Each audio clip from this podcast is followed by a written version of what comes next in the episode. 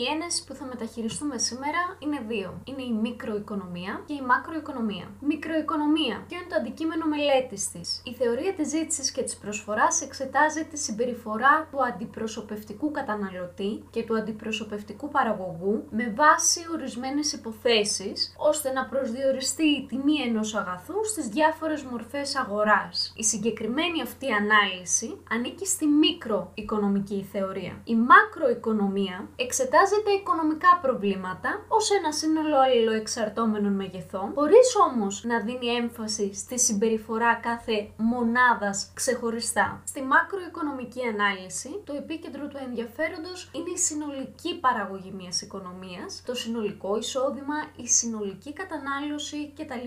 Η διαφορά ως προς τη μέθοδο μεταξύ μικροοικονομικής και μακροοικονομικής ανάλυσης οφείλεται επομένως στο ότι η μακροοικονομική οικονομία εξετάζει τη συμπεριφορά της συνολικής οικονομίας, ενώ η μικροοικονομία εξετάζει τη συμπεριφορά του οικονομούντος ατόμου.